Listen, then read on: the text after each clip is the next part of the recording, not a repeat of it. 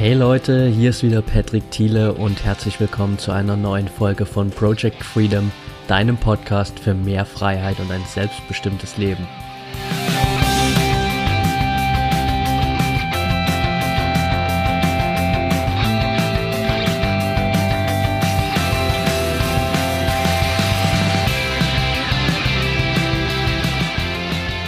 Herzlich willkommen zurück. Schön, dass du heute wieder dabei bist bei der nächsten Episode.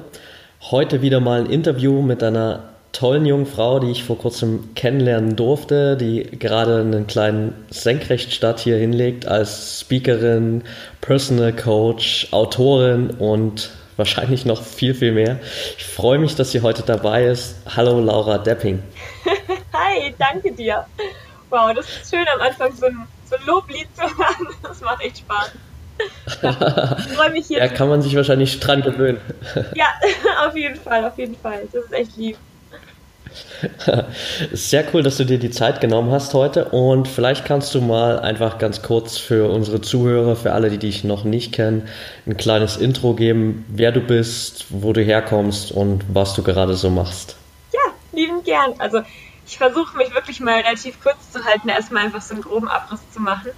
Ähm, ich habe im letzten Jahr meinen Master in Psychologie gemacht und habe erst so gedacht, dass es für mich auch in so eine Psychologie-Richtung gehen würde, so Richtung Therapie oder so, ähm, dass ich vielleicht die Ausbildung noch mache und mich dann in einer Klinik anstellen lasse. Habe aber auf die Dauer gemerkt, dass es mir eigentlich viel, viel besser tut und dass ich es auch besser kann, mit Menschen über positive Dinge zu reden. Also dass ich einfach die positive Psychologie sozusagen viel, viel mehr für mich ja, einfach als mein Steckenpferd sehe, dass Optimismus einfach mein Thema ist. Und dann habe ich gedacht, warum sollte ich nicht erstmal das ausprobieren? Das, was mir sowieso liegt, das, was mir viel mehr Spaß macht, und das kennst du ja wahrscheinlich auch und einige der Zuhörer bestimmt, dass man sich manchmal so fragt, hey, okay, was hält mich denn ernsthaft ab? Und dann habe ich gemerkt, dass mich gar nicht so viel abhält. Und genau wie du es gesagt hast, jetzt habe ich mich als Speakerin selbstständig gemacht und das ist gerade mein, mein Hauptberuf, in dem ich einfach gerade auch am meisten Zeit verbringe, aber es gibt auch andere Dinge, die mich begeistern, wie YouTube zum Beispiel und probiere mich einfach gerade in verschiedenen Bereichen aus. Aber ursprünglich war das nicht mein Plan und ich bin sehr froh, dass ich damit jetzt angefangen habe. Ende letzten Jahres, genau im Oktober habe ich angefangen. Und ähm, für mich ist es auch eine ganz neue Welt. Den Beruf gab es früher quasi für mich gar nicht. Ich komme vom Bauernhof aus einem ganz, ganz kleinen Ort mit einer Familie, die alle Handwerksberufe haben, so ganz praktische Berufe. Und als ich das halt entschlossen habe, das zu machen, war das erstmal so, hey Laura, was machst du jetzt? Da musste ich erstmal erklären, was das überhaupt bedeutet und was ich denn jetzt eigentlich jeden Tag so mache. genau.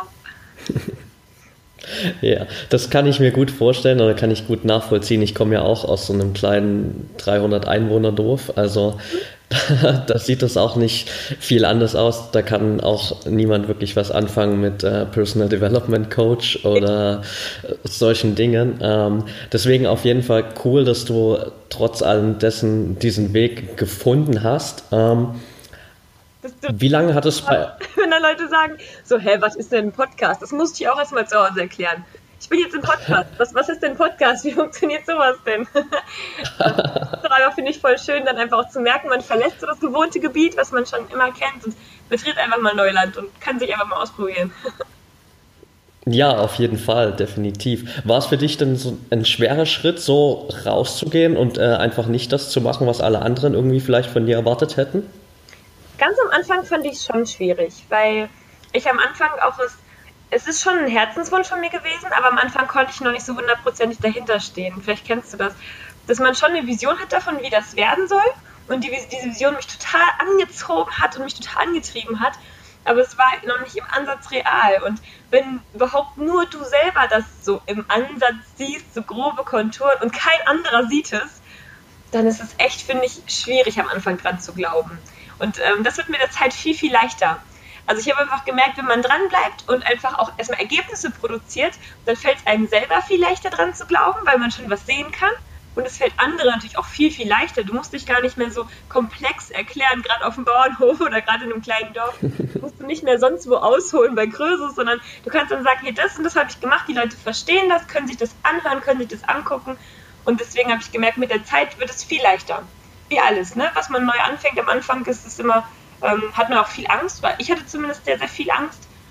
Und wenn man dann die Vision klarer hat, wenn man klarer weiß, wo es hingehen soll, dann funktioniert alles so viel leichter. Ich bin manchmal sowas von baff, dass einem dann Dinge zufliegen, die man vorher nie gesehen hat. Ich habe einfach echt gemerkt, so dieser Spruch, die Menschen, die einen Plan haben, werden vom Leben vorgelassen, der stimmt wirklich. Also wenn du weißt, wo du hin willst, das ist wie, wie am Bahnsteig, dann lassen Leute dich vor. Wenn du weißt, du willst in diesen Zug und zwar jetzt sofort, du hast das total eilig, dann wirst du aber noch reinkommen. Und alle anderen, die rumstehen und nicht wissen, wo sie jetzt genau hin müssen, wo sie hin sollen, die werden immer erstmal an die Seite treten. Und da habe ich einfach gemerkt, wenn du weißt, wo es hingehen soll, dann wird es leichter. Ja. Ja, definitiv. Also das macht vieles, vieles sehr viel einfacher, einfach ein Ziel zu haben. Ich meine, das mit dem Zug ist eigentlich ein richtig gutes Beispiel, weil du kannst auch nicht zum Bahnschalter gehen und sagen, ich möchte jetzt mal 100 Kilometer Zugfahrt kaufen, sondern äh, du musst schon irgendwie ein Ziel haben, wo du hin willst, anders wirst du wahrscheinlich nie in den Zug kommen oder nie ein Ticket in die Hand bekommen. Das, äh, das ist einfach so. Menschen machen das aber in ihrem Leben, ne? Da wundert man sich, wenn man nicht das bekommt, was man will. Und die meisten Leute sagen dann beim Schalter einfach nur, ich will von hier weg. Ja, wo wollen sie denn hin? Ja, keine Ahnung, ich will weg. Hm. Ja. Das ist echt schwer, da das richtige Ticket zu kaufen. Dann wundert man sich, dass es im Leben das genauso läuft. Dass einfach, wenn du nicht weißt, wo du hin willst, dann wird sich nichts bewegen. Ne? Ja, absolut. Ist es dir schwer gefallen, äh, anfangs auch das Ganze so aufzubauen, gerade wenn du jetzt noch auf dem Dorf auch geblieben bist, weil du bist ja nicht wirklich wie viele andere, die dann vielleicht gesagt haben nach dem Studium, okay, ich mache jetzt was ganz anderes, ich gehe einfach mal in eine große Stadt, wo ganz anders hin, wo ich weiß, da ist auch ein anderes Umfeld, das mich mehr supportet, sondern du hast es ja mal anders gemacht, bist daheim geblieben, baust das Ganze jetzt trotzdem auf, bist damit erfolgreich. Wie schwer war der Anfang da für dich? Also das stimmt schon. Wenn man dann auch das Umfeld wechselt, glaube ich, hat man selber nochmal die Chance, sich auch selber neu zu sehen und sich neu zu entdecken. Ähm, abgesehen von dem Support. Ich habe das gemerkt, als ich mal ein Jahr im Ausland war. Das war für mich wichtig, mal wegzukommen, weil ich da auch jemand anderes sein konnte. Und ähm, ich glaube, man hat in seinem, trotzdem in seinem gewohnten Umfeld einen gewissen Spielraum. Ich glaube, wir unterschätzen das ganz oft, weil wir immer denken, dass die Leute das nicht wollen in unserem Umfeld. Die verstehen das vielleicht nicht sofort. Vielleicht kannst du es auch einfach nicht gut genug erklären, weil du selber noch überhaupt keinen Plan von gar nichts hast. Und dann denkst du direkt, dass die das nicht wollen würden. Das ist so oft einfach Mist. Ich habe so, so diesen Titel im Kopf. Ich habe mal das Hörbuch von Martin Limbeck gehört, dieses Warum keiner will, dass du nach oben willst.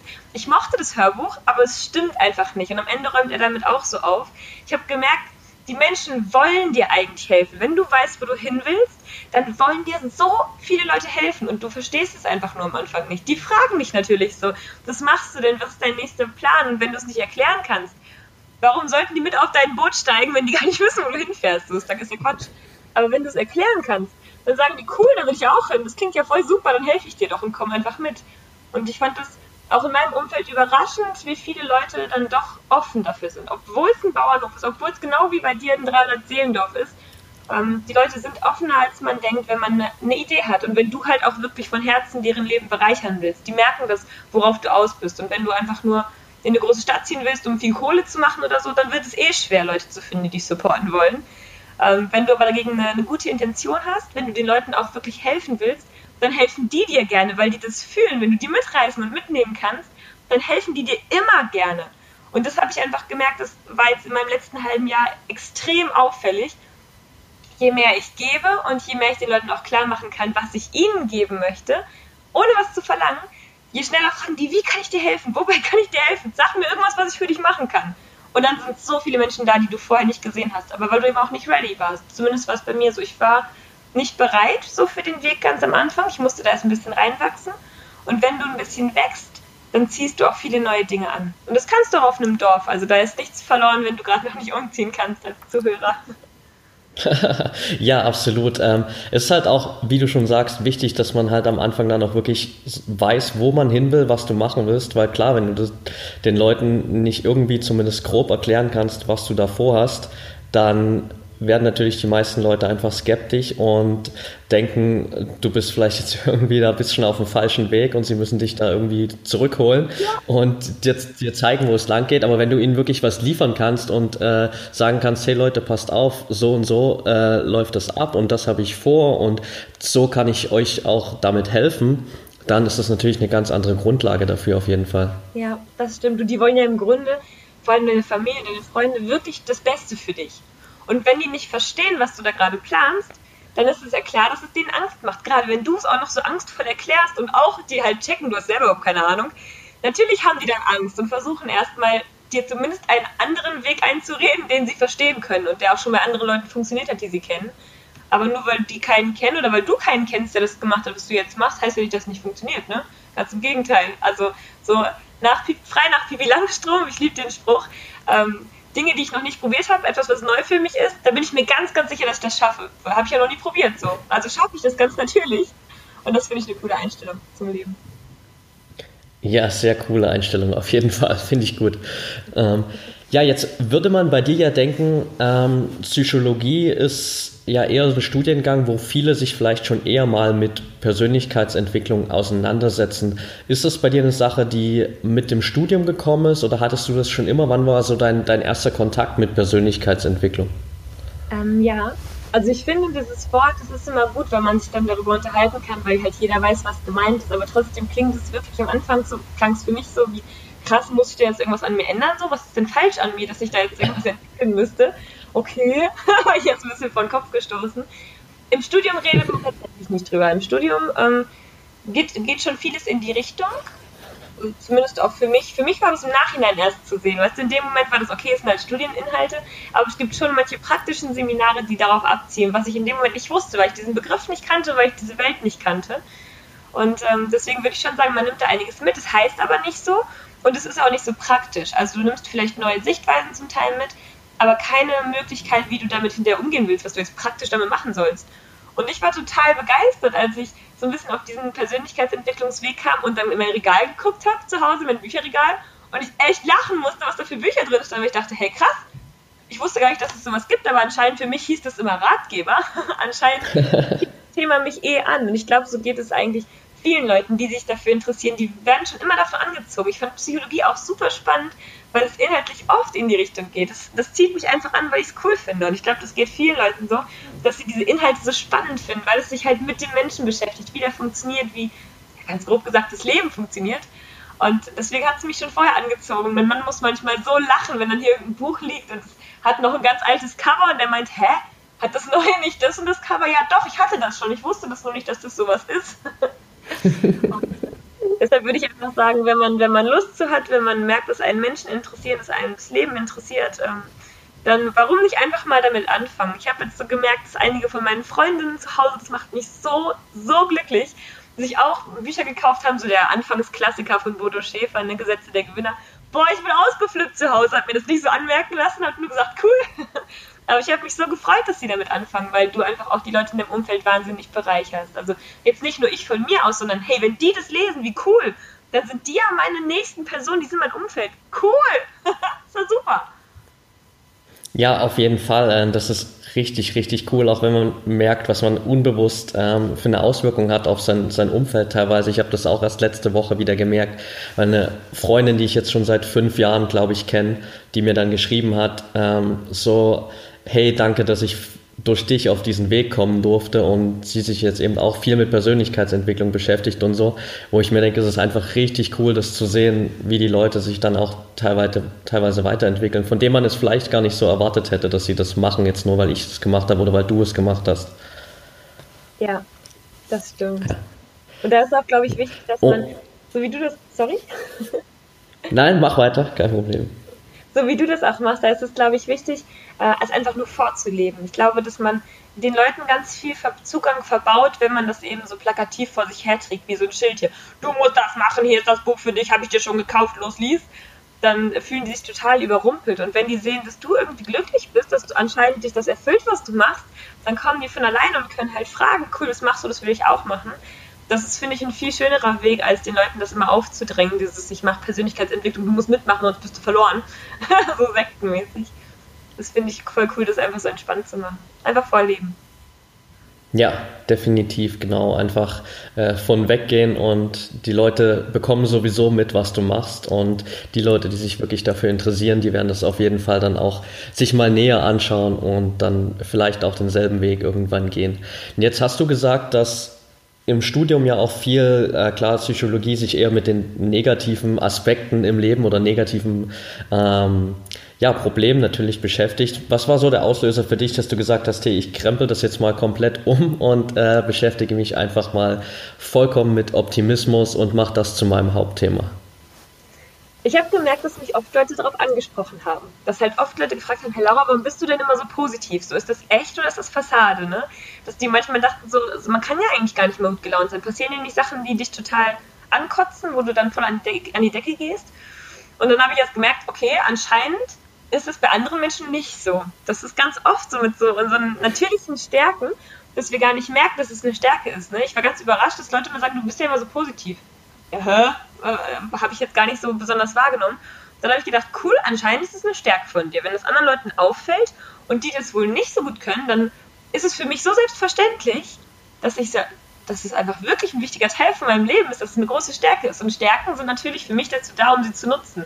Denn ich glaube nicht, dass wir unsere Talente zufällig kriegen, sondern ich glaube, dass wir, dass es einen Sinn hat, dass wir das haben, damit wir eben ja einfach das weitergeben können, was wir in unserem Leben lernen, weil es nicht nur für uns selber ist, sondern weil wir das auch weitergeben dürfen. Und gerade wenn man gerne und positiv redet, dann ist es doch total naheliegend, die Messages auch einfach weiterzugeben. Und dann habe ich gedacht, hey, ganz ehrlich, ich fühle mich selber auch viel, viel glücklicher. Also wenn ich, wenn ich mich mit positiven Themen umgeben darf und mit Menschen, die mehr wollen, die lebenshungrig sind, die lebensbejahend sind und die sich immer weiterentwickeln wollen, das hat mich einfach so viel glücklicher gemacht, als mit Leuten, die äh, gerade eine ganz schwierige Phase in ihrem Leben haben.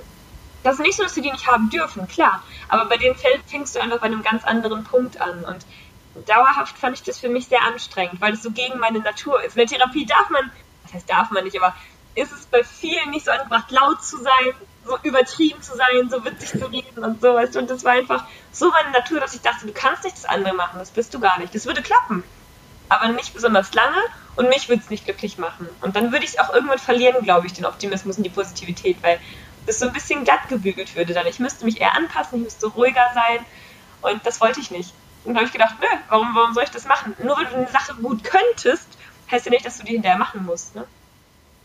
Ja, definitiv. Und ich meine, klar, warum sollst du dich irgendwie verstellen und jemand anders sein, wenn du so viel besser sein kannst. Und ich meine, ich kann jetzt aus eigener Erfahrung sagen, dass Optimismus wahrscheinlich definitiv das richtige Thema für dich ist, weil auch als wir letzte Woche das erste Mal geskypt haben, irgendwie eine Stunde lang oder so, du strahlst 60 Minuten am Stück und man, man kann einfach gar nicht anders als äh, gut drauf zu sein, wenn man sich mit dir unterhält. Also von daher ist das, glaube ich, definitiv das richtige Thema für dich. Dankeschön, das ist lieb, das freut mich. ja, danke. Ich habe auch Optimismus für mich quasi so ein bisschen neu so umdefiniert, weil Leute schon oft genervt sind, wenn sie denken, ich wäre einfach nur so positiv. Weißt du, so unter dem Motto, Laura, dir passiert ja nie was Schlechtes, kein Wunder, dass du immer gut drauf bist.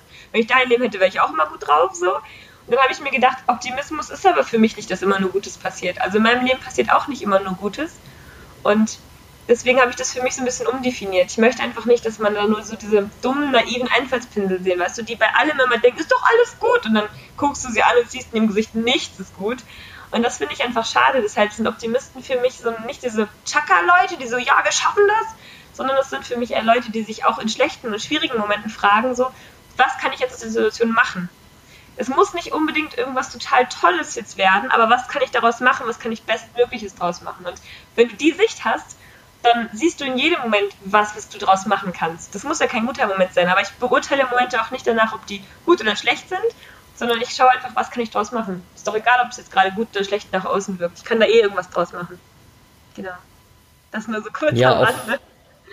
Ja, auf jeden Fall. Also ich finde das äh, einen sehr guten Ansatz, weil ich das auch gemerkt habe, dass viele Leute wenn man ihnen erzählt, hey, du musst irgendwie, oder es wäre vielleicht gut für dein Leben, wenn du irgendwie mal ein bisschen optimistischer bist, dann denken die Leute immer so, es muss immer alles so ähm, Friede, Freude, Eierkuchen sein und es, es ist alles nur noch happy und äh, den Leuten, die optimistisch sind, denen passiert nie irgendwas Schlechtes im Leben, aber das ist ja überhaupt nicht der Fall, sondern es geht ja eigentlich wirklich viel mehr darum, wirklich in diesen schlechten Momenten, weil die haben wir alle, dann rauszufinden, okay, was ist irgendwie das Beste davon, was ich jetzt davon mitnehmen kann, was kann ich auch daraus lernen und wie kann ich jetzt irgendwie das, das Beste aus der Situation machen.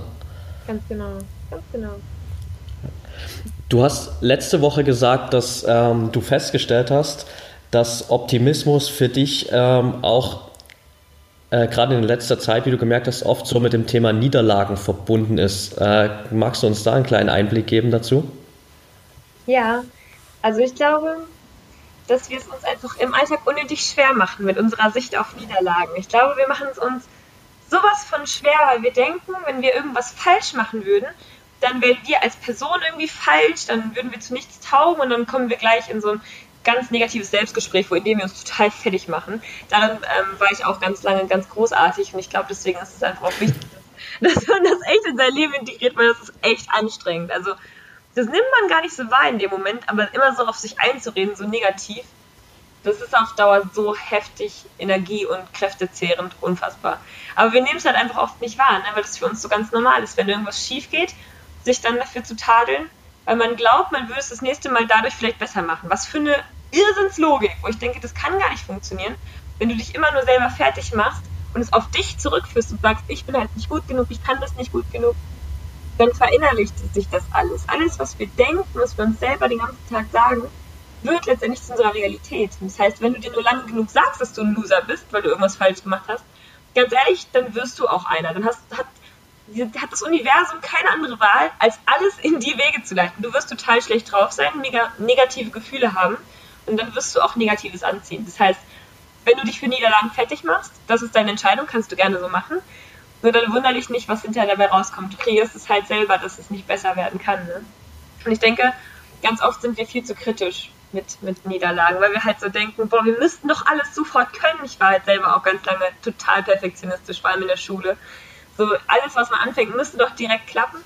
Das ist der Pippi Langstrumpf-Ansatz nicht sondern hey, ich kann ja erstmal davon ausgehen, dass alles klappt. Aber wenn es nicht klappt, dann muss ich mich auch nicht fertig machen, weil ich jetzt zum ersten Mal lebe. So. Es ist doch klar, dass ich nicht alles können kann, wenn ich zum ersten Mal lebe. Warum mache ich mich dann immer fertig, wenn ich irgendwas Neues ausprobiere?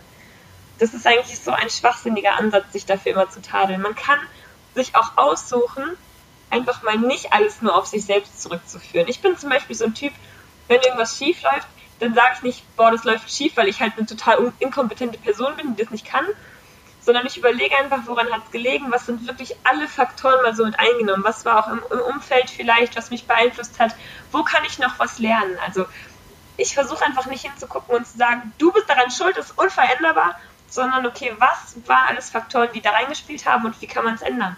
Mach's doch einfach nochmal. Die Wahrscheinlichkeit ist so viel höher, dass wenn du dich ordentlich reflektierst, dass das nächste Mal ein Sieg wird, also das ist doch geil. Wenn ich doch weiß, ich muss eine Sache nicht tausendmal machen, bis es funktioniert, sondern vielleicht nur, nur ein paar Mal, vielleicht auch nur 50 Mal, ähm, das ist für mich ein Ansporn. Also ich muss doch nicht beim ersten Mal alles hinkriegen. Und ich finde, man kann sich echt überlegen, wie man Niederlagen interpretieren will. Das muss man nicht immer gleich interpretieren. Ja, absolut. Also es ist halt viel einfacher oder es ist langfristig auf jeden Fall natürlich viel wirksamer, zu, sich hinzusetzen und zu schauen, okay, ähm, ich habe vielleicht jetzt in dem Moment mal verloren oder bin gescheitert, aber was kann ich daraus lernen, was kann ich beim nächsten Mal besser machen, damit es eben nicht wieder passiert, anstatt sich dann irgendwie zu sagen, okay, das war's jetzt, ich bin da gescheitert, ähm, ich bin dafür nicht gut genug. Ja. Und ähm, das ist definitiv nicht mein Weg. Und das ist, glaube ich, der Ansatz, wo viele ähm, noch viel Potenzial haben, wo ich auch am Anfang ganz viel Potenzial hatte, weil ich das auch völlig falsch immer mir eingeredet habe, so ein bisschen. Aber also ich glaube ich auch schon viel getan.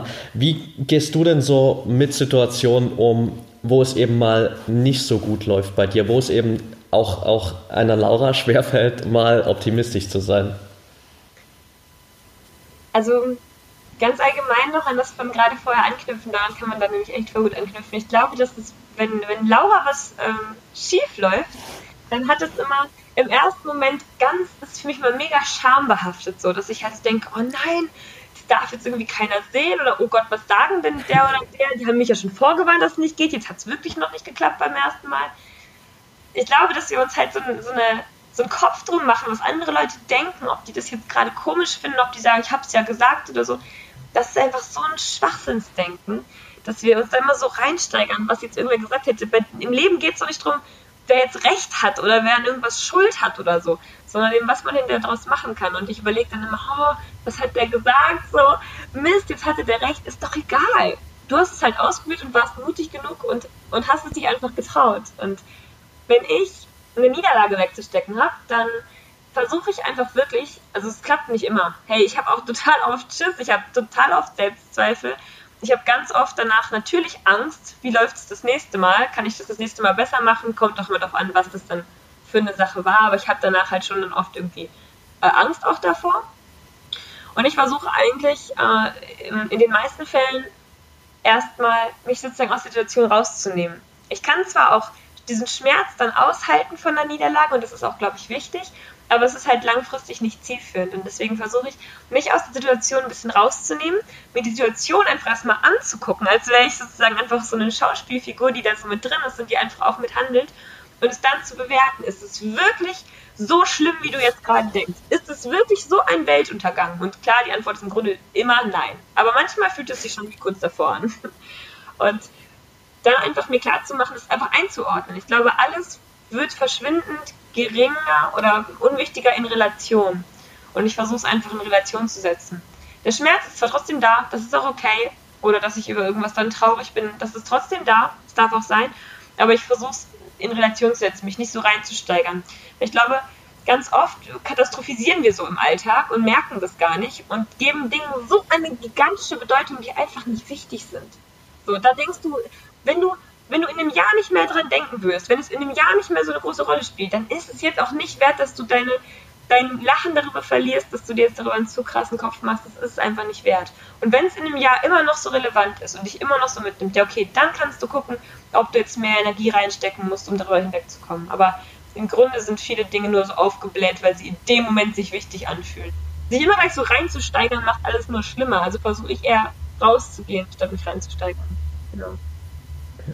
Das ist absolut ein sehr guter Ansatz, äh, sich dann einfach mal ein Stück zurückzunehmen und das Ganze irgendwie auch mal ein bisschen distanzierter zu betrachten und schauen, ob es denn wirklich auch so schlimm ist, wie wir es uns im ersten Moment immer einreden, dass es äh, vielleicht sein sollte. Aber meistens ist es das, wie du schon sagst, nie, wenn wir es dann mal eben mit bisschen Abstand betrachten. Und lass, ähm, lass uns mal auf deine Selbstständigkeit das Ganze übertragen. Wie sehr hat dir so deine, dein Optimismus äh, dafür geholfen, gerade auch am Anfang damit zu starten? Weil es war schon für dich ein ziemlicher Sprung ins kalte Wasser, oder?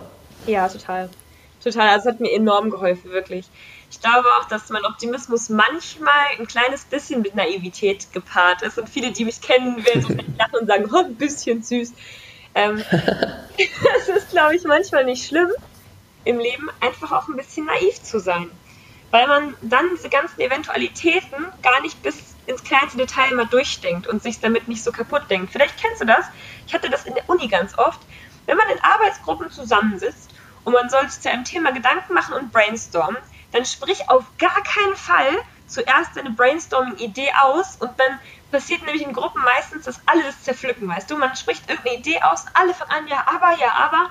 Deswegen haben wir es ja. immer so gemacht. Brainstorming heißt jetzt fünf Minuten Klappe halten, alles aufschreiben, danach darf jeder erzählen und wenn wir alles gehört haben, dann können wir anfangen, uns Gedanken zu machen weil ich einfach merke, dass mit der Selbstständigkeit auch passiert. Wenn ich schon vorher gewusst hätte, was alles auf mich zukommt, wenn ich schon alles bis ins kleinste Detail durchdacht hätte, da würde niemand anfangen.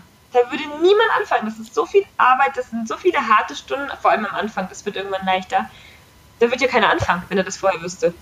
Und ähm, das ist, glaube ich, einfach wichtig, auch an manche Sachen mal mit einem bisschen Naivität ranzugehen und sich einfach zu denken, warum soll ich es nicht probieren? Ich habe nichts zu verlieren. So schlimm wird es schon nicht. Und ganz ehrlich, ich glaube, dass einfach die Situationen, die schlimm wären, auch dann leichter werden unter diesem Optimismusdach sozusagen.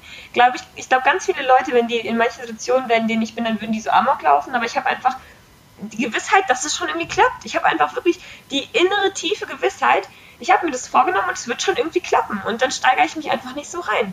Also ich habe das am Anfang gemerkt, ähm, du weißt nicht, was du tust. Wenn du nicht am Anfang selbst machst, du stehst da so eine Ein-Mann-Armee vor der Welt und weiß gar nicht, was du sollst.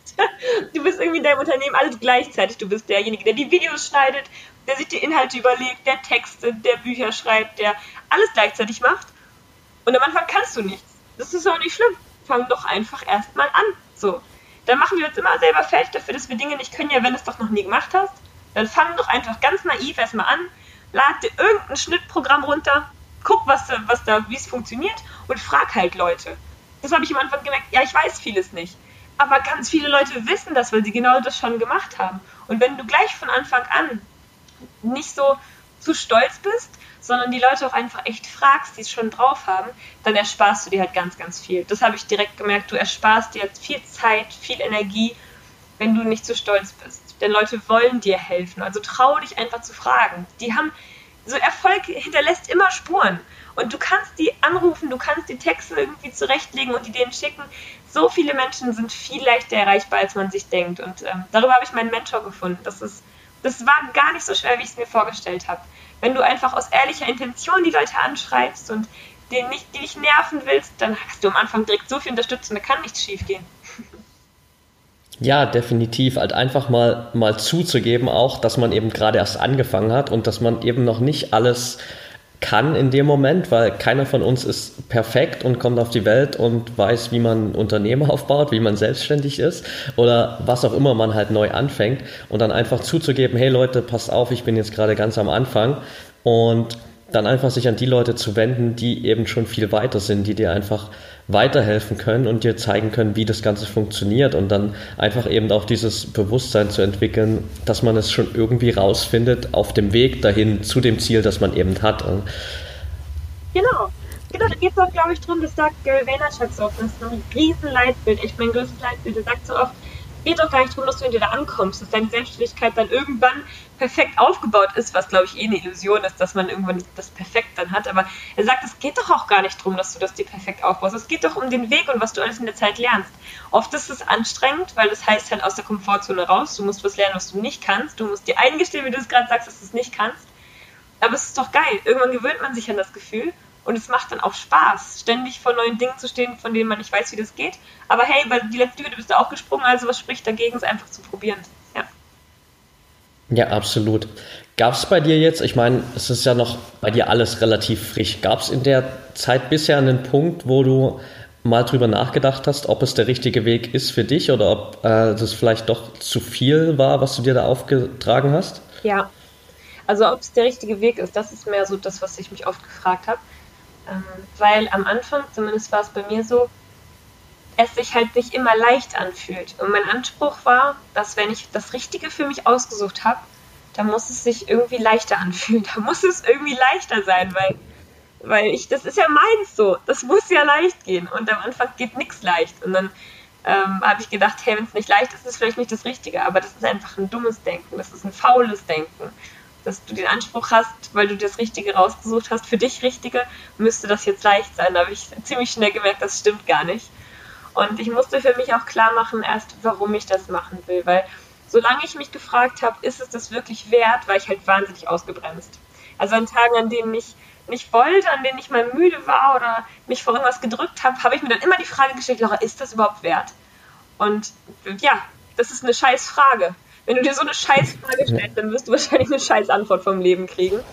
Ähm, denn das ist einfach nicht die Frage, die dich nach vorne bringt. Das ist nicht die Frage, die dich weiterbringt. Und irgendwann habe ich dann für mich aber den Wert geklärt, warum es das für mich wert ist. Und dann, dann geht es leichter. Ja, das heißt, du hast dann einfach die Frage geändert. Genau, genau. Denn dein Leben, also vor allem dein Gehirn, findet immer Antworten. Dein Gehirn ist darauf programmiert, immer Antworten zu finden. Es ist ganz egal, was du für eine Frage stellst. Dein Gehirn ist auch egal, ob es dir gut geht damit oder ob du glücklich oder unglücklich bist, sondern es will einfach nur dein Überleben sichern. Und das heißt, wenn du eine Frage stellst, wird es immer eine Antwort finden. Und das nach einem ganz bestimmten Muster. Wenn du dir halt schon jahrelang einredest, dass du ein Loser bist, dann wird dein Gehirn auf diese Ideen halt viel schneller zugreifen können. Deswegen passt bloß auf, was du für Fragen stellst. Ja, definitiv. De definitiv. Also das äh, betrifft dann nicht nur solche Sachen eben, sondern eben auch dieses ganze Thema so Optimismus, wenn man dann sich so immer so Fragen stellt, wie so, äh, warum muss immer mir das passieren oder sowas. Ähm, es sind ja dann auch so Fragen, die dann meistens in so einen Negativstrudel führen. Was wäre denn so, gehen wir mal von, von der von vielen Leuten aus, die einfach mit Optimismus noch nicht so viel am Hut haben, weil sie denken, dass es eben nur so Leute sind, die immer freudestrahlend durch die Welt rennen, denen nie was Schlechtes passiert. Was wären denn so, so deine, deine Tipps für die Leute, einfach so ein bisschen mehr Optimismus in ihr Leben zu integrieren? Ich glaube, dass du deinen Blick erstmal ändern musst. Also es gibt tatsächlich nicht viele Sachen, die man für mich machen muss, also bei denen ich sage, das ist so ein Muss, weil Musitis für mich eine schlimme Krankheit ist. Du musst im Grunde nichts aber du solltest schon deinen Blick ändern. Denn ganz viele Leute, die nicht so leicht Dinge optimistisch sehen können, die haben ihren Blick zum Beispiel viel in den Nachrichten kleben. So. Die gucken sich jede Horrornachricht zehnmal an, wissen jedes kleinste Detail über jeden kleinen Krieg, über, jede, über jeden Mord irgendwo in irgendeiner großen Stadt in Deutschland, die wissen alles. Und das ist einfach so schlimm. Denn wenn ich mich den ganzen Tag nur mit dem Leid auf der Welt beschäftigen würde, was natürlich in den Medien steht, hallo, Good News are no News. Keine Zeitung schreibt da coole Sachen rein oder wenige, denn es ist viel aufregender, was über Mord und Totschlag zu lesen. Nur was, dass du es halt den ganzen Tag liest, verpestet deine Gedanken. Und ich habe zum Beispiel, und das mache ich immer noch, ganz oft einfach Nachrichtendiät gemacht. Ich weiß, das wirkt so ein bisschen, als würde ich einfach die Augen davor verschließen, ist es für mich aber nicht. Denn wenn ich einmal am Tag mir was anhöre oder durchlese, dann weiß ich es auch. Dann ist es auch in meinem Bewusstsein. Und zu jeder vollen Stunde im Radio die gleichen schlimmen Nachrichten zu hören, macht es halt nicht besser. Ich gucke lieber dann hin, wenn ich auch eine Situation mit was ändern kann. Weißt du? Also ich schaue lieber dann hin, wenn es zum Beispiel in meinem Umfeld ist, wo ich auch was machen kann. Und da erlebt man sich einfach selber viel, viel praktischer. Das heißt, versuch nicht immer, wenn du optimistischer sein willst, dann versuch nicht immer an Problemen von anderen Leuten rumzudoktern oder an irgendwas äh, rumzuüberlegen, wo du eh keinen Einfluss drauf hast, sondern konzentriere dich doch einfach erstmal auf deinen eigenen Bereich. Und wenn du in deinem, in deinem Bereich, in dem du auch aktiv werden kannst, was machst, dann werden sich Dinge einfach viel positiver entwickeln. Du hast keine andere Chance, als zu sehen, dass es besser wird, weil du einfach deinen Einfluss, deine Energie endlich mal richtig steuerst. Wenn deine Energie auf den Nachrichten liegt, dann bringt es keinem was. Wenn deine Energie auf deinem Leben liegt und wo du dich selber glücklicher machen kannst, dann bringt es enorm viel. Dann kannst du viel leichter optimistisch werden. Und ich glaube, so dieses, was mir halt ganz oft wirklich hilft, gerade in schwierigen Situationen braucht man ja Optimismus. Deswegen meinte ich vorhin rauszoomen. Das mache ich eigentlich oft im Alltag, denn ich glaube, dass wir Dinge nur dann auch wirklich in schwierigen Situationen anwenden können, wenn wir das üben. Das heißt, ich bin in meinem Alltag ganz oft achtsam. Darüber habe ich auch meine Master- und meine Bachelorarbeit geschrieben, weil es für mich so ein wichtiges Thema ist. Ich versuche einfach, wenn ich Geschirr spüle, wenn ich Zähne putze, wenn ich was ganz Alltägliches mache, einfach mal die Situation wahrzunehmen und mich rauszuzoomen. Einfach mal nicht mich selbst so ernst zu nehmen. Das ist auch übrigens, finde ich, ein wichtiger Tipp für mich. Nicht so ernst nehmen alles. Und einfach mal zu gucken, was ist jetzt gerade da. Und wenn man das immer und immer wieder übt, dann wird es irgendwann ganz automatisch passieren. Wie bei allen Dingen, die du für Optimismus brauchst. Alle Gedanken, die dich glücklicher machen, musst du einfach nur üben. Das Übung macht den Meister. Das ist ähm, alles, was du übst, macht dich optimistischer. Alles, was du in diese positive Richtung denkst, was du umsetzt, das wird es einfach auf die Dauer macht es dich optimistisch, weil es viele kleine Schritte sind. Aber erwarte nicht, dass wenn du jetzt dir einmal ein Buch liest irgendwie oder wenn du jetzt einmal dir einen tollen Gedanken sagst, dass es dann funktioniert. Das ist halt eine Illusion. Das heißt, ich meine, Optimismus kam jetzt nicht im letzten halben Jahr, sondern in den letzten 26 Jahren. So, jetzt mal ganz überspitzt gesagt. Das heißt, ja. Gib dir einfach auch mal ein bisschen Zeit. Wenn du gerade der tiefste Pessimist bist, ja, was erwartest du? Soll ja auch nicht morgen oder übermorgen funktionieren. Fang einfach langsam an, wenn es dich stört. Und wenn du gerne Pessimist bist, auch in Ordnung.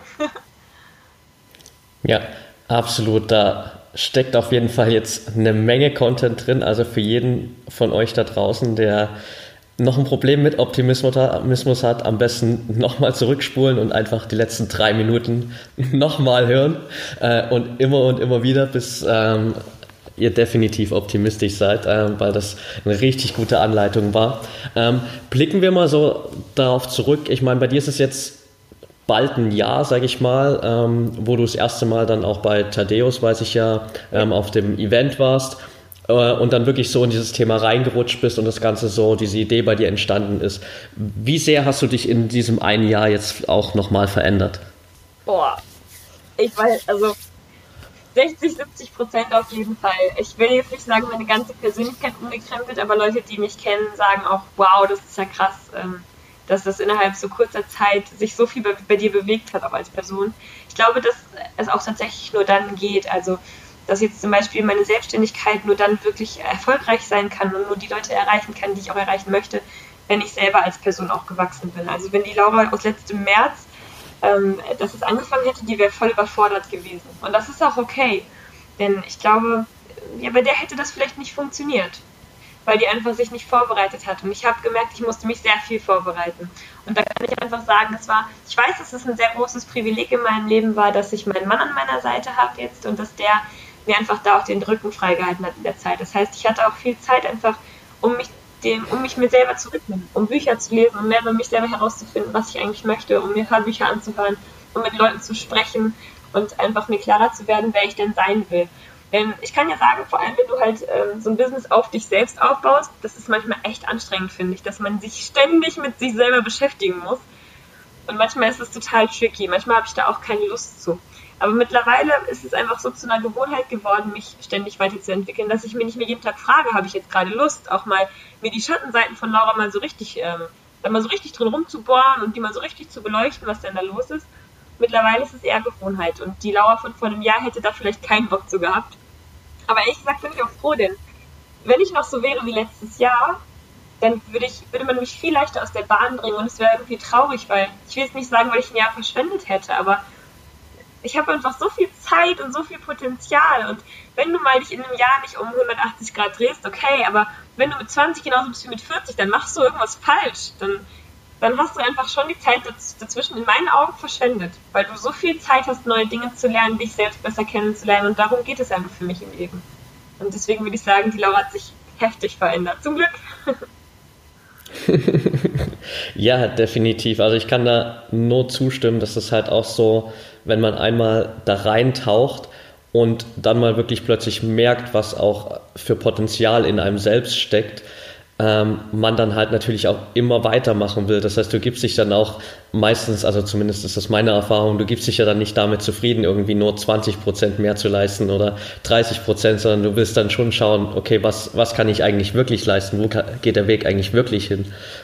Ja, genau deshalb machst du ja diesen grandiosen Podcast. Das ist einfach echt, vielleicht, das, also du merkst vielleicht, dass du halt Inhalt hast, den du Leuten erzählen willst, aber einfach nur den zu schreiben oder so wäre vielleicht auch nicht dein Medium und dann einfach wirklich sich immer mehr zu trauen. Das finde ich voll, voll toll. Das ist so wichtig, dass es den Podcast hier gibt. Unbedingt weitermachen. Also ich finde, ganz oft haben die Leute Angst, dass man sich dann zu sehr verrennen würde oder so. Klar, aufpassen auf sich selbst ist gar kein Thema, muss ich gar nichts weiter dazu sagen. Aber man darf auch einfach mal mehr wollen. So, man darf auch einfach mal, wie du sagst, auch mal mehr als nur 20% oben drauflegen. Das finde ich total toll, dass du das machst. Ja, danke auf jeden Fall. Ich werde definitiv weitermachen.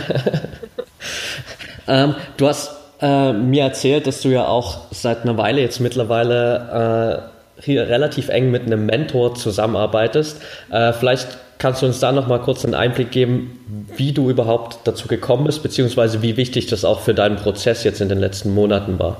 Ja, für mich ist es wahnsinnig wichtig. Also für mich war das eine riesengroße Ehre, dass ich den für mich gewinnen konnte weil es schon was anderes ist, wenn deine Mama zu dir sagt, Laura, du bist super. so, oder wenn jemand, der ernsthaft Ahnung davon hat, zu dir sagt, dass er der Potenzial sieht. Ne? Klar, die Leute, die dich gerne mögen, die sagen dir immer irgendwie, dass sie dich toll finden, aber die mögen im Grunde nicht deine Arbeit, sondern deine Person. Und das ist einfach blöd, wenn man immer nur diese ganz nahe Rückmeldung bekommt. Deswegen war ich froh, da jemanden an der Hand zu haben. Steffen Kirchner heißt er übrigens, ich mache jetzt da nicht so ein Geheimnis draus. Die, bei ihm einfach zu wissen, er ist Profi darin. Und wenn er mir ein Feedback gibt, dann ist es wirklich auf die Branche bezogen, dann ist es erfahrungsbasiert, dann kann ich da wirklich was drauf geben, wenn derjenige mir das sagt. Und das war für mich einfach ultra wichtig, jetzt den an meiner Seite zu haben. Ich habe ähm, ja das schon so ein bisschen, ich will jetzt nicht sagen Stalking, aber ähm, ich habe mich schon wirklich an seine Fersen geheftet letztes Jahr. Ne? Einfach auch ganz viel über ihn herausgefunden, darüber, wie er arbeitet, weil das, glaube ich, wichtig ist, um, um Leuten auch einfach persönlich begegnen zu können. nicht nur so dieses, ich will was von dir, los, hilf mir, sondern den Menschen wirklich ehrlich begegnen zu können. Und da war ich eben auch einfach dreist zum Teil. Also ich habe zum Beispiel mir die Fragen aufgeschrieben, die ich an ihn hatte. Ich kannte ihn noch gar nicht und habe ihn einfach, wie ich vorhin meinte, es ist so leicht oft. Ich habe ihn einfach bei Facebook angeschrieben und gesagt, hier, das, ist, das sind meine Fragen. Kannst du mir bitte darauf antworten? Das wäre so toll ich bin in der ähnlichen Lage wie du am Anfang und ich habe einfach Fragen. Und der war halt super, super nett direkt. Also hat mir dann ganz viel möglich gemacht. Manchmal hat man einfach so ein Gefühl, hat dann mit mir telefoniert, dann war ich auf einigen seiner Seminare letztes Jahr. Das war ganz toll, dass der einfach sofort auch ganz offen dafür war. Und trau dich einfach. Du hast ja nichts zu verlieren. Ich habe ihn einfach gefragt und hätte ich ihn nicht einfach angeschrieben, wer weiß, wie es dann gekommen wäre. Einfach mal ausprobieren. Und dann aber auch, ist glaube ich wichtig, wenn man sich einen Mentor wünscht, eben auch vorher selber Ergebnisse zu bringen. Also anzufangen, fleißig zu sein, an deinen eigenen Projekten zu arbeiten, auch schon kleine Ergebnisse zeigen zu können, damit derjenige merkt, dass du es ernst meinst. Und dass es auch logisch und gut für ihn ist, deine Zeit zu investieren. Denn wenn du einfach auf jemanden wartest, der dich rettet, abholt und in die Freiheit trägt, so auf seinem goldenen Ross, na, das wird halt nicht passieren. Deswegen würde ich sagen, er ist schon sehr, sehr wichtig für mich. Er hat ganz viel Ahnung, er hat mir super viele harte Lektionen erspart, indem er mir jetzt halt schon Tipps gibt aber gehen muss ich halt trotzdem selber, ne? Und das ist auch gut so, denn es gibt trotzdem viele Erfahrungen, die ich selber machen werde, die mir vielleicht keinen Spaß machen.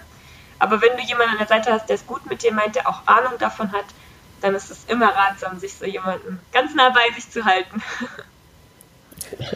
Absolut, definitiv. Und es ist halt auch wirklich wichtig, dann nicht raus, wie du schon sagst, nicht rauszugehen und zu sagen, hey, ich will jetzt das von dir, ich will, dass du mich jetzt unterstützt, sondern einfach ehrlich zu sein, zu schauen, was kann man vielleicht auch der anderen Person erstmal irgendwie geben, ja. um da ein bisschen Mehrwert zu liefern und dann eben auch selbst natürlich weiter an sich zu arbeiten und nicht zu erwarten, dass äh, da jetzt ein Mentor daherkommt und die ganze Arbeit für einen macht, weil das wird nicht passieren. Du hast letzte Woche zu mir gesagt, äh, richtig cooler Spruch, der mir seitdem immer im Gedächtnis geblieben ist. Äh, the master appears when the student is ready. Äh, das trifft es eigentlich ganz gut, oder? Genau. Genau die Vorbereitung braucht es. Das trifft super in die Frage von davor an. Die Laura im März hätte den niemals als Mentor für sich gewinnen können. Die hatte noch so heftig viel zu lernen über sich selbst und darüber, was sie will und über das Leben und über die Welt. Die hätte den niemals für sich gewinnen können. Und deshalb ist es einfach wichtig, dass du dich vorbereitest. Denn du hast keine Ahnung, wann die Gelegenheit dann wirklich kommt, in der du dich beweisen darfst. Und deshalb sei doch lieber besser vorbereitet. Zum Glück habe ich schon tolle Leute in meinem Umfeld gehabt, vor allem auch im letzten Sommer, die mich darauf aufmerksam gemacht haben. Hey Laura, bereite dich vor für das, wo du, was du hin, wo du hin willst, was du machen willst. Denn du wirst eben wirklich nur dann deinen Lehrer so treffen können, auch so offen treffen können, wenn du als Schüler bereit bist. Die Laura im März hätte nichts mit ihm anfangen können, die hätte auch diese Chance nicht bekommen. Da bin ich dir ganz felsenfesten Überzeugung. Und deswegen ist es total wichtig, sich selbst vorzubereiten. Denn dann, genau, wenn, du denn, wenn dann der Lehrer kommt, dann stehst du als Schüler mit deiner fertig gepackten Tasche und deinem Vorwissen stehst du bereit und kannst es einfach aufnehmen, was er dir mitgeben will. Ja. Sehr cool. Wie sehr hat äh, Steffen dich dann auch nochmal, trotz dass deine Komfortzone natürlich schon sehr erweitert war, wie sehr hat er sich trotzdem nochmal aus dieser Komfortzone rausgebracht? Enorm. enorm. Man denkt dann auch vorher so, genauso wie du gerade sagst, man denkt so vorher, oh, ich gehe ja schon ständig aus meiner Komfortzone raus. und wenn du dann da so mit ihm in Kontakt bist, denkst du dir, ach süß, das war ja alles noch Komfortzone vorher, ich habe das noch nicht gemerkt, war vielleicht ein bisschen ungemütlich, ja, so ich saß nicht mehr auf dem gemütlichsten Sofa, sondern nur noch auf dem Beistelltischchen. Aber wenn dir das mal auch weggezogen wird, dann bist du echt, dann bist du echt am Arsch und merkst erstmal, was außerhalb der Komfortzone ist. Also, man kann sich natürlich auch mal super gut selbst belügen. Ne? Ich bin auch so jemand, der sich dann sagt so, guck mal, die Aufgabe ist doch auch wichtig, fang doch erstmal hiermit an, mach doch erstmal das. Und Steffen ist dann so, Laura, hatten wir nicht abgemacht, dass, ähm, also er sagt das sehr, sehr nett, er wird es vielleicht nicht sofort sagen, aber wir hatten doch abgemacht, daran weiterzuarbeiten. Und das ist einfach eine Aufgabe, vor der ich mich drücken wollte, vor der ich so einen Schiss hatte und die aber nicht machen wollte. Und wenn du halt jemanden hast, der ab und zu dir mal sagt so, cool, die anderen Sachen, die du machst, sind auch wichtig, aber es gab auch noch eine Hauptaufgabe dann kommst du natürlich bei der Hauptaufgabe viel schneller weiter, wenn er dich mal schubst. Ja, sehr, sehr wichtig. Du kannst sie aber auch nicht abschubsen. Wir unterschätzen das ganz oft. Sei einfach mal ehrlich im Alltag und guck mal, ob das wirklich alles so wichtig ist, was du gerade machst. Viele Leute sagen ja, die haben für ganz vieles keine Zeit. Ah, diese typische Ausrede, keine Zeit. Naja, erstmal setzt du deine Prioritäten halt auf eine bestimmte Art und Weise. Und ist es denn alles so wichtig, was du gerade immer anfasst? Es gibt meistens eine oder zwei Hauptaufgaben, die wirklich wichtig sind und nicht zehn gleichzeitig. Und das ist einfach wichtig, seinen Blick dafür zu schärfen, was jetzt gerade wichtig ist. Ja. Ja, absolut. Also ich meine, sich hinzustellen und zu sagen, ich habe keine Zeit, ist einfach immer nur eine Sache, wie du deine Prioritäten verteilst. Und dann verteilst du deine Prioritäten in dem Moment halt einfach nicht so, wie du es eigentlich solltest, um das zu machen, was du wirklich tun willst. Und das sollte man sich dann, glaube ich, immer schon bewusst machen einfach. Also keine Zeit ist für mich mittlerweile auch definitiv keine Ausrede mehr für niemanden, weil wir haben alle genügend Zeit und all die, all die Leute, die schon erfolgreich sind, haben auch nur 24 Stunden am Tag. Und von daher ist das kein Problem. Und ich finde, darf man das auch ganz ehrlich einfach manchmal so sagen. So, man darf doch einfach mal sagen, hey, das ist gerade für mich nicht Priorität Nummer eins. Wenn dich jemand um irgendwas fragt, bittet und du kannst da einfach gerade deine Priorität nicht hinlegen, dann einfach wirklich das nicht zu sagen, ich habe keine Zeit, sondern sorry, was anderes hat für mich gerade Priorität, ich melde mich wieder oder so. Das nimmt dir im Grunde keiner wirklich übel, wenn du einfach mal ehrlich bist. Ja, definitiv. Also man muss es einfach nur offen kommunizieren. Ich merke das gerade auch selber, weil ich ja auch gerade viele Dinge parallel mache und jetzt gerade so in den letzten Wochen, seit ich auch hier in Berlin bin, feststelle, dass mir das alles ein bisschen über den Kopf wächst und ich jetzt auch wirklich mal schauen muss, okay, was ist wirklich das, was ich jetzt gerade wirklich am meisten nach vorn bringen will, wo ich einfach sagen muss, okay, da muss ich jetzt meine Energie reinstecken und das andere muss halt jetzt erstmal ein bisschen warten. Genau, genau. Das habe ich auch gemerkt. Ich musste auch eine Sache zurückstecken und das kann man wieder dann interpretieren, wie man möchte. Entweder als Rückschritt, ne? man kann Sachen gleich komplett beerdigen, Oder man kann auch Projekte vielleicht einfach mal pausieren und mal hinten anstellen für, okay, das gehe ich in, in sechs Monaten wieder an oder so. Ich weiß nicht, wie du damit umgegangen bist, aber man muss es ja nicht gleich in die Tonne schmeißen. Nein, absolut nicht. Also man stellt es halt mal zur Seite. Das heißt ja nicht, dass es sofort komplett gestrichen ist, aber es ist halt erstmal kurz auf die Wartebank geschoben und sobald das andere Projekt so weit ist, dass ich einfach auch wieder mehr Kapazitäten habe und meine Prioritäten wieder anders verteilen kann, dann kann ich mich auch wieder auf solche Sachen konzentrieren, die ich eben jetzt genau. gerade nicht so davon bringen kann. Genau.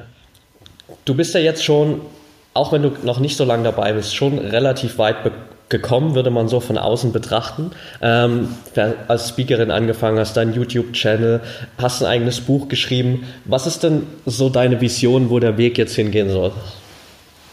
Ähm, ich habe quasi unterschiedliche Visionen, würde ich sagen, für meine Selbstständigkeit und was mein Ziel dahinter ist. Also ähm, mein Ziel für meine Firma ist, dass ich die weiter ausbauen möchte, dass ich besser werden möchte, dass ich doch viel, viel trainierter werden möchte als, als Speakerin, dass ich einfach deine Expertise entwickeln möchte und du bist in nichts richtig gut, was du nicht mindestens 10.000 Stunden geübt hast. Das heißt, ich habe noch einige vor mir, in denen ich das super lange üben kann und wahrscheinlich viele tricky Situationen auch habe, in denen ich mich dann einfach wieder neu berappeln muss.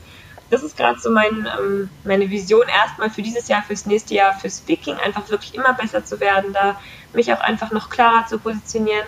Und was mein Long-Term-Ziel so ist, was man vielleicht dann auch schon Vision nennen will, ist, ähm, wird eben dadurch auch bedingt, dass ich einfach Menschen ihr Leben gern leichter machen möchte. Ich glaube, dass so viele Menschen ihr Leben viel glücklicher, viel, viel freier und viel leichter leben könnten, wenn sie so ein paar einfache Kniffe kennen würden, und ähm, das ist einfach für mich meine Aufgabe, dass ich die Kniffe, zum einen die, die bei mir selber gut funktionieren, aber auch die Leute bei anderen Leuten eben gut funktionieren, einfach diese Kniffe zusammentrage und sie auf eine sehr anschauliche und eindrucksvolle Art in den Speeches einfach an die Leute verteile, so, weil ich glaube, dass da jeder was mitnehmen kann, wenn er eine andere Sichtweise hört. Und das ist einfach mein, mein Ziel. Ich würde gerne Leuten ihr Leben leichter machen. Und ich glaube, dass das viele Leute auch gut gebrauchen können. Sie wissen nur nicht, wo sie anfangen sollen. Ja, absolut. Also ich denke, das ist ein richtig guter Ansatz und ich bin auf jeden Fall gespannt, was da von dir noch alles kommt. Bevor wir zum Ende kommen, würde ich dir gerne noch drei Fragen stellen, die ich hier eigentlich jedem stelle für das Interview. Ja, Frage Nummer eins wäre auf, wär auf jeden Fall, was sind denn deine zwei Bücher, die dich am meisten verändert haben bisher? Ja, ich glaube, ich habe noch übrigens sehr viel Kapazität. Wahrscheinlich sage ich in einem Jahr was ganz anderes, weil ich nicht alles gelesen habe. Aber ähm, der Klassiker, was glaube ich ganz, ganz viele Leute auch vielleicht schon kennen, ist der Pfad des friedvollen Kriegers. Und das kann man auch, finde ich, mehr als einmal hören oder lesen. Das ist von Dan Millman. Und das war für mich eines der ersten Bücher, die ich dann so bewusst gelesen habe, als ich wusste, okay, das heißt jetzt Persönlichkeitsentwicklung und es war halt nur nicht in meinem Schrank. Ich habe das dann zuerst als Hörbuch gehört und das hat mich wahnsinnig getoucht. Ich glaube, es geht auch gar nicht darum, sich irgendwie ein Buch zu nehmen, was jetzt tausend neue Informationen hat, sondern ein Buch zu nehmen, was dir wirklich eine Vision gibt oder was dich antreibt, was dich berührt. Und das Buch hat mich enorm berührt. Ich habe es jetzt zweimal durchgehört und werde bestimmt noch viele Male dazukommen. Das finde ich ganz toll. Und vielleicht ist das sogar auch mein Lieblingsbuch. Also ein Buch, was ich wirklich super, super toll finde, ist Die, die vier Versprechen. Das ist von, ich weiß gar nicht genau, wie man ihn ausspricht, irgendwie äh, Don Miguel Ruiz, würde ich ihn jetzt vielleicht nennen. ja, ich glaube, ich glaube so ungefähr, ja. Z am Ende, keine Ahnung, ich spreche kein Spanisch. Aber, ähm, oder, oder ähm, aus Mexiko kommt der, glaube ich. Jedenfalls, das Buch ist super, super toll, die vier Versprechen. Das sind so vier Versprechen, die man sich einfach selber gibt. Und eines, ein Versprechen daraus ist für mich das Wichtigste, und zwar, nimm nichts persönlich. Und das, das könnte ich jetzt noch Stunden ausführen, habe ich auch in meinem Buch geschrieben, muss ich das dann mal angucken dieses Buch hat mir ganz, ganz viel gegeben, weil es mir viel Freiheit verschafft. Es hat mir vieles erleichtert, ja.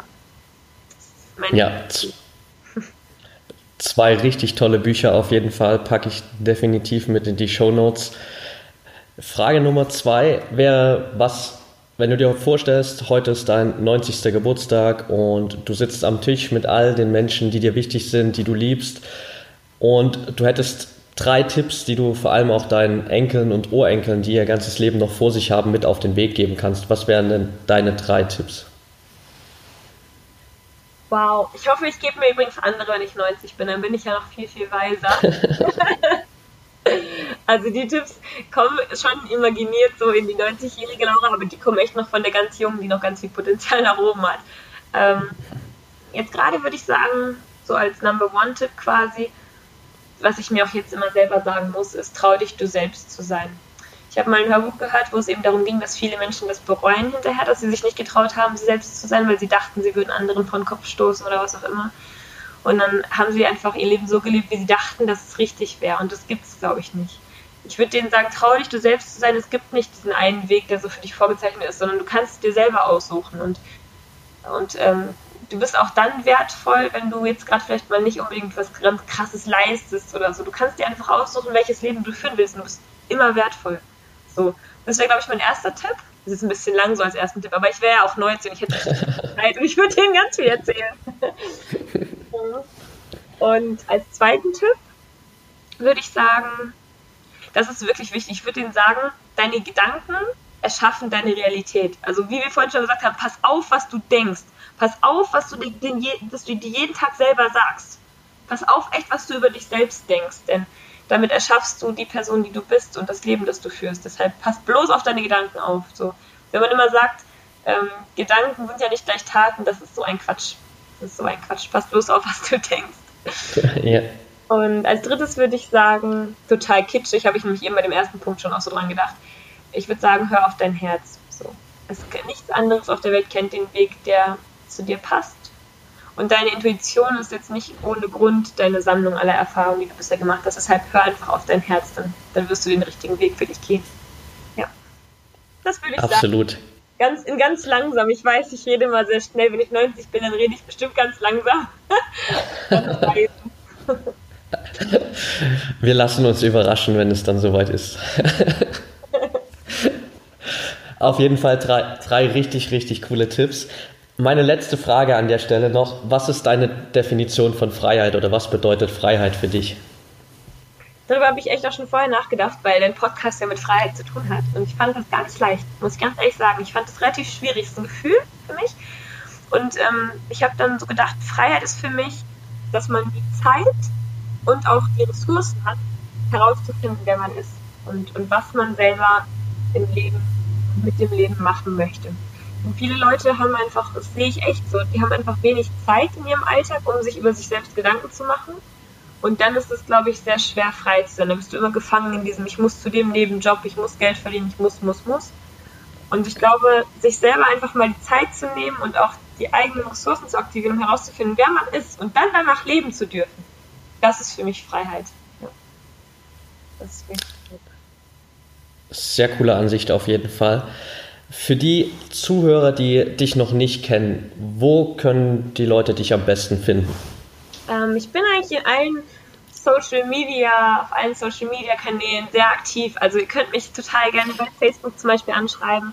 Ähm, da habe ich einfach eine Seite, die heißt Speakerin Laura Depping.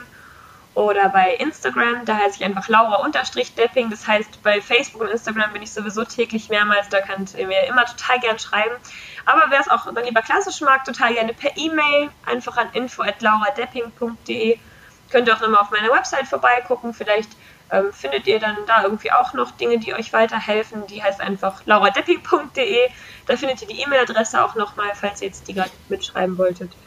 Genau, also ich bin im Grunde ganz vielfältig aufgestellt. Schreibt irgendwo, ihr kriegt immer eine Antwort. Perfekt. Packe ich auf jeden Fall alles mit in die Shownotes und kann nur jedem empfehlen, da überall mal reinzuschauen. Bevor wir fertig sind, äh, will ich mich auf jeden Fall noch bei dir bedanken, Laura. Nicht nur für fast 60 Minuten richtig, richtig geilen Content. Also, das war echt vollgepackt mit Unmengen an Infos für alle Zuhörer da draußen. Richtig, richtig cool. Und ich will mich auch einfach bedanken für das, was du allgemein tust, weil du einen echt richtig coolen Mehrwert für viele Leute da draußen schon lieferst. Ähm, du so viel Optimismus daraus bringst in die Welt, den die Welt definitiv gebrauchen kann. Und ich bin mega gespannt darauf, was von dir in der Zukunft noch kommt und freue mich riesig darauf, dass wir uns in zwei Wochen sehen. Ja, Oh, wow. Danke dir. Echt. Vielen Dank. Ich muss mich immer voll zusammenreißen, dass meine Stimme dann nicht so piepsig wird, wenn ich mich so freue. Herzen, danke dir. Das ist echt, das weiß ich voll zu schätzen. Ich freue mich auch schon voll. Zwei Wochen. Geil. Sehr gut. Dann sehen wir uns bald und ich denke, die Zuhörer werden dich wahrscheinlich hier nochmal zu einem zweiten Interview irgendwann hören, weil da gibt es, glaube ich, noch so viel, über das wir reden könnten. Ja, das stimmt. Würde mich sehr, sehr freuen. Vielen Dank, dass ich heute dabei sein durfte. Immer wieder gerne.